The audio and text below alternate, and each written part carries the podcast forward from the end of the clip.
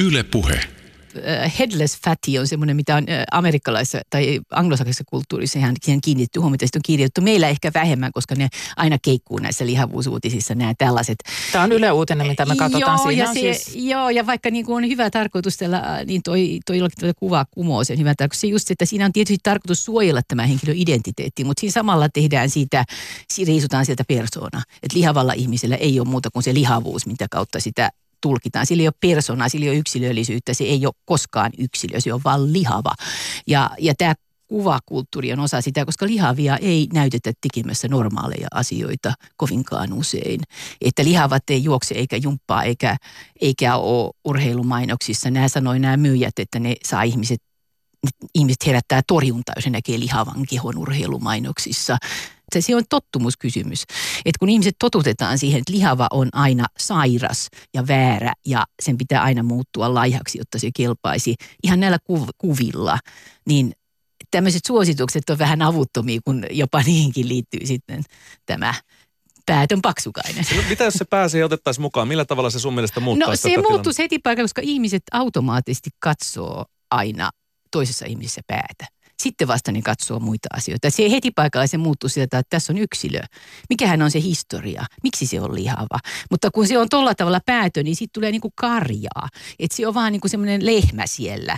Ja jotenkin tuntuu siltä, että no se on lihava sitä varten, että se on saattanut itsensä tuohon tilaan. Se on lai, kaikki nämä lihavuuden stereotypiat heti paikalla menee tuohon kehoon. Mm. Se on laiska, sille ei ole itsekuria. Se on ahmatti se on mukavuuden halunen, se keksii vaan tekosyitä, ettei se laihtuisi. Ja se voisi olla kuka tahansa lihava Joo, se voi olla, vaikka se näkyy tuossa jumpparyhmässä, se jumpparyhmäkin karsiutuu sitten kummasti pois, koska silloin on tuommoiset vähän niin kuin roikkuvat huonot vaatteet, niin kuin lihavilla usein on, koska lihaville ei tehdä kivoja. Ei ole tähän asti tehty kivoja jumppavaatteita, koska se ajatus, että eihän nyt lihavat liiku, vaikka kaikki aina sanoo, että lihavien pitäisi liikkua. Ylepuhe aamun vieras. Verpi Hämeenanttila, sinä olet käytännössä suurimman osan elämäsi pohtinut lihavuutta, painoa, ylipainoa, laihuutta, laihduttamista, kaikkea sitä, mikä siihen kuuluu. Ja nyt sitten alkuvuodesta julkaistu paino summaa näitä asioita ja sitten pohtii sitä, että miten tämä lihavuus ja lihavat ihmiset meillä, meillä näkyvät. Miksi kirjoitit painosta nyt? No oikeastaan se, että mulla oli semmoinen tunne, että mä ensimmäistä kertaa olin niin kuin viime vuosina päässyt jotenkin tasapainoon tämän kehoni kanssa. Ja sitten mua rupesi tietyllä tavalla raivostuttamaan suunnattomasti, että siihen meni niin pitkä aika. Sitten mä rupesin miettimään, että miksi siihen meni niin pitkä aika. Ja sitten kun mä äh, selailin semmoista somea ja tutkimuksia ja kaikkia muita, niin mä tajusin, miksi siihen meni niin pitkä aika, koska nämä asenteet on edelleen kivikautiset. Ne jotenkin aina ryömii jostain koloistaan esille. Kun tästä asiasta puhutaan, ne voi vakuuttaa, että nyt tähän käypähoitosuosituksiinkin tulee varmaan jossakin hirveä, hirveä someraivo, että nyt ihmiset päästetään nyt ihan irti, irti ja nyt lihaville annetaan lupa olla lihava. Tämä tulee aina, kun jos lihavi, lihavia kohtaan tunnetaan mitään myötätuntoa, niin sieltä somesta tulee aina sellainen aalto, että nyt lihaville annetaan lupa olla lihavia. Esimerkiksi kehopositiivisuuskeskustelu on kuitattu joo. tällä. Ja, tota, ja se on se, se ilmapiiri on semmoinen, että niin kauan kuin se on tämmöinen, niin mä ajattelin, että tämmöiselle kirjalle on tilausta ihan niin kuin semmoisena tietopakettina, vertaistukena, semmoisena ikään kuin semmoisen ihmisen ihmisen semmoisena kokemushistoriana, joka on nähnyt sen kaiken, käynyt läpi kaikki syömishäiriöt, kaikki mahdolliset, tämän koko tämän kirjon tätä lihavuusasennetta ja pohtinut sitä omalta osaltaan hyvin paljon ja osannut myöskin niin kuin analysoida sitä sitten, kun mulla on tämä tutkijan koulutus, niin mä oon, mä oon niin kuin pystynyt katsoa sitä ulkopuolelta, mutta se surullinen asia on kyllä, että kaikesta siitä objektiivisuudesta ja analyyttisesta otteesta huolimatta mä en ole pystynyt parantamaan itseäni muuta kuin hyvin hitaasti. Sä olit liikkuva lapsi. Kuusivuotiaana sitten satutit selkäsi ja lääkärin arvio oli, että ennen pitkään olet pyörätuolissa. Pyörätuolin et joutunut, mutta muutoin se elämä kyllä muuttui. Kärsit kovista kivuista ja liikkuminen oli vähäistä ja, ja painokin alkoi nousemaan. Niin missä vaiheessa olet ensimmäisen kerran miettinyt painoa, omaa painoa? No oikeastaan se semmoinen keho, keho niin kuin sen pelko liikuntaa kohtaan, niin se tuli silloin kuusivuotiaana ja se oli todella ankeita, koska siihen asti mä olin ollut hyvin, hyvin liikkuva lapsi, kun mä katsoin esimerkiksi nykyään niitä puita, mihin mä kiipesin, ne oli järjettömän korkeita. Mä ajattelin, miten mä oon päässyt niihin. Tietysti ne on kasvaneet jonkin verran siinä välissä, mutta mä muistan, että ne, on, ja ne oli aika korkeita jo silloinkin, koska mä valitsin korkeita, mukavia puita. Ja mä aina pitkään kattelin puita, että toi on hyvä kiipeämispuu. Ja se semmoinen juokseminen, liikkuminen, kaikki semmoinen touhuaminen, tanssiminen oli mulle ominaista. Ja sitten se jotenkin se siinä vaiheessa se liikuntasuhde vääristyi ja se kehosuhde vääristyi, mutta sitten se laidutus tuli mukaan kuvaan silloin, kun mä tulin murrosikään ja sitten tuli, niitä, tuli rinnat ja lanteet ja sitten se, ne hormonit aiheutti semmoinen pyöristymisen ja sellaisen niin kuin lihomisen samaan aikaan, kun se selkä alkoi oireilla. Mä alkoin, mä aloin niin kuin psyykkisesti tulla siihen murrosian semmoiseen, nyt mä muutun, nyt mun jotenkin ja sitten jotenkin siinä muuttui niin paljon asioita ihan niiden hormonien lisäksi. Ja sitten tuli se niistä muutamasta liikakilosta, kymmenen liikakiloa siellä olin ja niistä tuli sitten se lääkärin tuomio. Sä oot liikalihava, sulla on lättäjalat, ala laiduttaa, tässä on paperit, jotka oli sitten täynnä niitä kiellettyjä, kiellettyjä ja rajoitettuja ruoka-aineita, ja joissa sallittu oli ainoastaan vesi ja mausteet. Se on eriskummallinen ruokavalio. Kyllä. Se, ja, ja Mutta se oli semmoinen just semmoinen, mikä annettiin Mutta painoasia on ollut sun elämässä siis aina läsnä ja niin kuin sanoit nyt, niin, niin, niin kuin vasta nyt alat olla siellä niin kuin toipumisen tai, tai niin kuin tiedostat nyt, että miksi, miksi sen kanssa on pitänyt kipuilla niin pitkään. Jossain vaiheessa sä olit niin kuin selkeästi ylipainoinen ja nuorena opiskelijana sitten laihdutit itsestäsi puolet pois. Olit kurittanut itseäsi fyysisesti ja henkisesti kuvaat, että, että olit rääkännyt kehosi ihan äärimmilleen. Kyllä. Muuttuko elämä ja Virpi onnelliseksi, kun kilot lähti? Ei. Ei todellakaan. Että mä sain koko kimpun uusia ongelmia. Ensiksi mä sain anoreksian ja sitten mä sain bulimian semmoisena aikana, jolloin kukaan ei tiennyt anoreksiasta tai bulimiasta yhtään mitään. Mä vaan tiesin itse, että mä oon hyvin sairas ja mun piti itseni jotenkin hoitaa kuntoon. Ja mun oli hirveän vaikea löytää kun mä kävin tämän anoreksia-vaiheen läpi, pelastauduin siitä vaan sillä, sillä että mä olin niin, kuin niin askeettisen äärimmäinen luonne, niin kuin mä oon ilmeisesti, että mun täytyy niin kuin varoa sitä, että mä lakkasin kokonaan paitsi syömästä, niin myöskin juomasta. Että mä olin niin kuin suunnilleen juomatta 13 vuorokautta voi, voi kuvitella, miten sairaaksi siitä tulee. Mulla munuaiset sakkas ihan täysin ja tota, enää mä lääkäriin mennyt, koska lääkärit, lääkäreitä mä pelkäsin tämän kokemukseni jälkeen, mutta mä yritin itteni hoitaa. No mä sairastun sitten bulimiaan sitten heti perään ja sitten mä olin bulimikko ja sitten mä tajusin, että tämä on sairaus kanssa. Kukaan ei kertonut sitä, mutta se mä jotenkin tajusin sen, että mä tuun tällä, niin kuin, mä saatan kuolla tähän. Ja sitten mä pelastauduin siitä sitten erilaiseen semmoisten outojen diettien ja syömishäiriöiden ketjuun, jota mä sitten koko aika mun paino niin kuin rupesi sahaa sillä tavalla edes takaisin, koska mä en, mulla ei ollut niin kuin mitään tukea ja se neuvo, se lääketieteellinen tuki todella huono, se tieto oli todella huono ja mä sitten niin kuin vaan sinnittelin koko ajan sen painon kanssa siinä sitten ja oikeastaan en saanut semmoista tasapainoa pitkään aikaa moneen moneen vuoteen sen painon kanssa. Mutta kun paino oli lähtenyt, niin tuli kehuja, että, että kun on, on niin kiva näkö. Miltä ne kehut tuntuu, kun on aivan Se oli ja voi noin? todella ironista. Mä en oikein osannut ottaa niitä mitenkään vastaan, koska mä olin niin äärettömän sairas silloin laihana. Ja paitsi, että mä olin sairas, niin mä syöksyin suoraan semmoiseen todella ison depression kuilun, koska mä olin niillä, sillä, niin kuin sillä syömisellä hoitanut depressiotani. Ja kun multa vietiin sekä se mun lääkkeeni eli syöminen, että se mun toinen lääkkeeni eli se itse kuri, laihdutus itse kuri, se, se suunnaton regimi, joka toi mulle hirveän paljon turvaa, niin kuin se tuo aina syömishäiriöille. Se on semmoinen todella semmoinen turvallinen, nyt sä hoidat tätä hommaa. Ja kun se vietiin multa pois näiden sairau- sairauksien myötä, niin mähän niin kuin romahdin ihan täysin. Että multa se masennus niin kuin syöksy mun päälleni niin kuin semmoinen peto. Ja siellä mä sitten olinkin jonkin aikaa. Ihan kammottava yhdistelmä, mutta olet nyt tässä ja kirjoitat siis näistä asioista ja näistä kokemuksista tässä painokirjassa. Sanoit mulle tuossa aikaisemmin, että sä oot saanut valtavasti ihmisiltä, yksityisiltä ihmisiltä palautetta siitä, miten, miten he tunnistavat eh, näistä eri vaiheista omaa elämäänsä. Tämä laihduttaminen ja paino on läsnä ihan kaikkialla. Meitä muistutetaan koko ajan sopivasta painosta ja kerrotaan, ja nyt sitaatti kirjasta – millainen on unelmaelämä hoikkana, haluttuna, kiinnostavana ja näkyvänä. Ja sitä elämää elää tämmöiset sileäihoiset ja virheettömät naiset. Virpi Hämeenanttila, miksi lihavuus on niin kammottavaa? Enpä tiedä. Se on jotenkin siihen yhdistyy niin monta semmoista asiaa, mitä nykyihminen vihaa. Tämä kehoihannehan on koko ajan vaan laihtunut. Nykyisin siinä on tavallaan semmoinen lisämaustila, että sen pitää olla myöskin niin kuin fyysisesti trimmattu, sen pitää olla niin kuin fit semmoinen Laiha ja lihaksikas. laiha ja lihaksikas. Että sulla on myöskin tämmöinen vaatimus, että sä et saa yksin olla tämmöisellä dietillä kuihdutettu laiha, vaan sä saat, sun pitää olla vielä sit niin kuin kuntosalilla lihaks, lihaksia hankkinut laiha. Et siinä on monenlaisia vaatimuksia. Tämä lihasten vaatimushan iskee sinänsä, kun mä tuossa puhun naisista, naisihanteesta, niin onhan miehilläkin mm. toki se kehoihanne. Ja monet miehet on ihan yhtä lailla nykyään ikävä kyllä syömishäiriöisiä kuin naiset ja keho semmoisia häpeäisiä.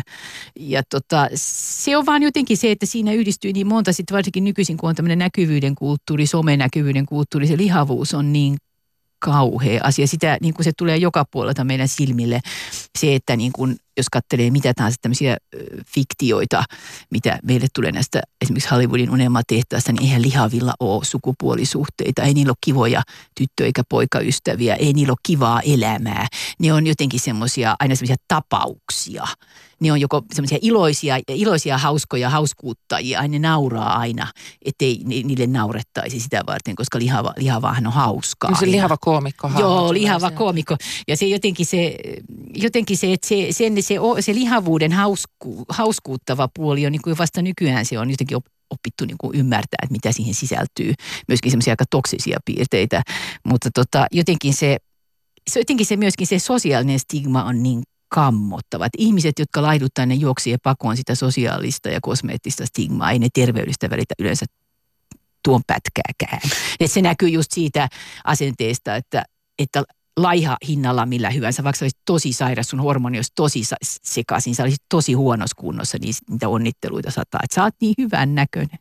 Puheena mun vieraana kirjailija Virpi Hämeen Anttila ja painokirjan. Olet julkaissut vastikään ja käsittelet siinä asennettasi omaan kehoon ja laihuttamiseen ja muuhun, mutta kun puhutaan tästä ajasta, sä tuossa mainitsit paljon tähän kulttuuriin liittyviä ongelmia, mutta kuitenkin tänä aikana puhutaan paljon myöskin lihavuudesta ja, ja siitä, että mitä näille asioille pitäisi tehdä. Niin mitä toivo, toivon kipinää sä näet tässä ajassa sen suhteen, että näihin tähän vihamieliseen ää, suhtautumiseen lihavuutta kohtaan, mitkä asiat on mennyt eteenpäin, esimerkiksi niistä sun ajoista?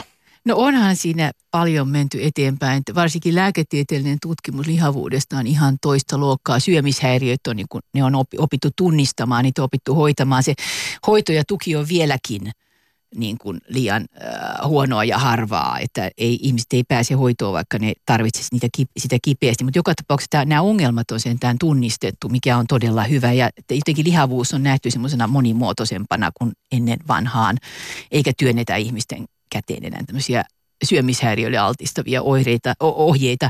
Mutta jotenkin se, jotenkin se yleinen ilmapiiri ehkä just sitä että me ollaan niin ulkonäkökeskeisiä ja tämmöisiä hyvän, pitää olla hyvän näköinen, jotta pääsisi niin kuin esille ja ihmiset myy itseään myöskin ulkonäöllä, että esimerkiksi CVssä on niin kuin kuvia, kuva itsestä, että, että siitä on tullut yhä enemmän tämmöinen myyntivaltti, että sä myyt niin kuin ammattimaailmassa myöskin itseä ja just nämä tämmöiset äh, triatlonia harrastavat johtajat, niin nehän on niin kuin esimerkillisiä. Lihava johtaja, nämä entisaikojen lihavat johtajat ei ole enää muodissa, jotka niin kuin oli pitkillä kosteilla lounaalla ja semmoisia mukavat, mukavat massut oli, niin eihän, Mm. mm. eihän niitä näe Patruuna enää. sikarisuussa. No ei sikaria, eikä edes sitä alkoholia. Että ihmiset on niinku semmoinen askeettinen ihanne on tullut myöskin sitten, sitten tämmöiseen työelämään. Että se, et se sit osaltaan sit sitä vauhdittaa. Minkälaista puhetta lihavuudesta sä kaipaat? No semmoista, että lihavat nähtäisiin ihmisinä missä muutkin. Ja sitten lakattaisiin niin kuin aina ajattelemasta, että siellä takana on aina vain niitä samoja simppeleitä asioita, se syöminen ja liikkuminen, koska usein takana on todellakin ongelmallisia elämäntilanteita, väsymystä, erilaisia, erilaisia semmoisia haittoja. Mulla on usein, usein nimenomaan se, että kun mulla on joku mennyt joku jalkarempaksi, niin mulla on tullut kiloja, kiloja aika lailla, koska mä mun se pääasiallinen liikkumismuotoni on käveleminen ja sillä tavalla pystyy, pysyy niin kuin ihan, ihan kävelemällä pysyy aika hyvässä kunnossa ja aika niin kuin terveessä kunnossa. Mutta sitten kun se menee se jalka tai lonkka tai joku muu ja sitten kun sitä jonottaa se jalka tai lonkkahoitoa jossakin, niin siinä aikana sitten lihoo kivasti ja sitten sieltä tulee semmoinen syyllistäminen, niin se, se taas tuli niitä kymmenen kiloa lisää, mäkä, mäkä, mäkä. Et se jotenkin, niin kuin se, jotenkin se, että sitten kun, varsinkin kun nämä hormonit heittelee murrosiässä, e-pillereitä syödessä raskauden aikana, vaihdevuosina, se aina se tulee se syyllistävä viesti, niin se jotenkin se loppu loppuus.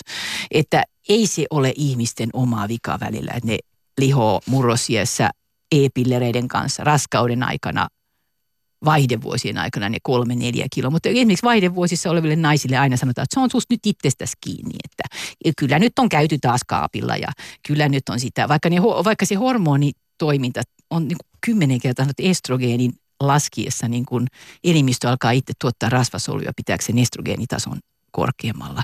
Niin tästä huolimatta ne lääkärit jankuttaa, että nyt pitää ottaa kyllä itseään niskasta kiinni ja vähän tämmöistä kuria näihin elämäntapoihin. Musta tässä oli oleellista se, kun sä sanoit, että hyvässä kunnossa ja terveessä kunnossa, etkä sanonut, että normaali painoisena. Ei, en, en, en, en Mikä, en mikä on niin se iso ja oleellinen asia? Miten, mä haluan tietää muuten Virpi Anttila sen, että kun jos oot kärsinyt syömishäiriöistä silloin aikana, niin onko se sellainen, mistä pääsee eroon vai mietiksä niin kuin enemmän mielestäsi syömistä ja laihtumista tai lihomista kuin sitten joku sellainen, jolla ei ehkä ollut syömishäiriö. Jääkö siitä sellainen vaiva ikään kuin? Jää. Että mä tiedän tietysti muista. Kyllä niistä voi sillä tavalla parantua, että ne ei enää haittaa elämää niin suuresti, mutta niissä on aina se vaara, että jos niitä on pitkään sairastunut, niin niihin aina luiskattaa uudelleen. Ja mun täytyy aina varoa ruokavalioita ja sitten kun mä harrastan, tykkään harrastaa liikuntaa, niin jos mä harrastan raskaita liikuntalajeja, niin mun täytyy aina varo, että mä hurahdan niihin sillä tavalla, että mä rupean tekemään niitä kaksi, kolme, neljä tuntia, rupean harrastaa niitä sillä tavalla fanaattisesti ja sitten mä huomaan, että mun elimistö alkaa niin kuin väsyä, väsyä, väsyä ja mä ihmettelen, mikä tässä on vikana. Eli siellä ortoreksian Joo, puolella. että, se, että mä oon niin kuin mä onnistun tosiaan välttää sen, niin kuin sen äh, mä en ole bulimia enää sairastanut sen jälkeen, kun mä sairastin enkä anoreksiaa, mutta mä oon ollut tämmöinen epäsäännöllinen syöjä ja or, ortoreksia tyyppinen ihminen, että mulla on tapana hurahtaa kaikkiin tämmöisiin, niin mun täytyy koko ajan niin kuin pitää itteni silmällä, että onko tämä nyt, ja niin kuin tutkia, että tunneeko mä syyllisyyttä siitä, että mä en ole päässyt jonnekin, harrastaa jotain liikuntaa, tunneeko mä syyllisyyttä suklaapatukasta, että se on niinku semmoista jatkuvaa semmoista itsen kontrolloitua, kontrollointia senkin jälkeen, kun mulla on semmoinen, että nyt mä oon päässyt, nyt mä hyväksyn itseni, nyt mä hyväksyn kehon ja nyt mä oon tasapainossa. Sano Virpi Hämeenanttila vielä tähän loppuun se, että milloin sulla on semmoinen olo, että jes, hyvä mun keho, sä oot ihana. No etupää silloin, kun mä liikun. Että mä oon niin luonnostani liikkuva ihminen, niin, ja liikunta tuo mulle hyvää oloa. Silloin, kun mä kävelen metsässä, kun mä kiipeilen, kun mä niin kuin teen jotain kivaa, pyöräilen, uin. Vieläkö sä kiipeilet puihin vai onko se nyt en jo seinäkiipeily? nyt enää, mä seinäkiipeilen. Mä, puihin on kauhean vaikea kiivetä, kun on aina semmoisessa paikassa, missä joku sanoo hus, hus mitä. Ja sitten jos vähän tämän ikäinen ihminen puihin kiipeää. Ei, se on semmoinen, että mä pelkään, että sieltä ei tule poliisi, vaan sieltä tulee joku niin kuin valkoisissa takeissa ihmisiä hakemaan mua sieltä alas. Puheen aamu. Arkisin seitsemästä kymmeneen. Yle Puhe.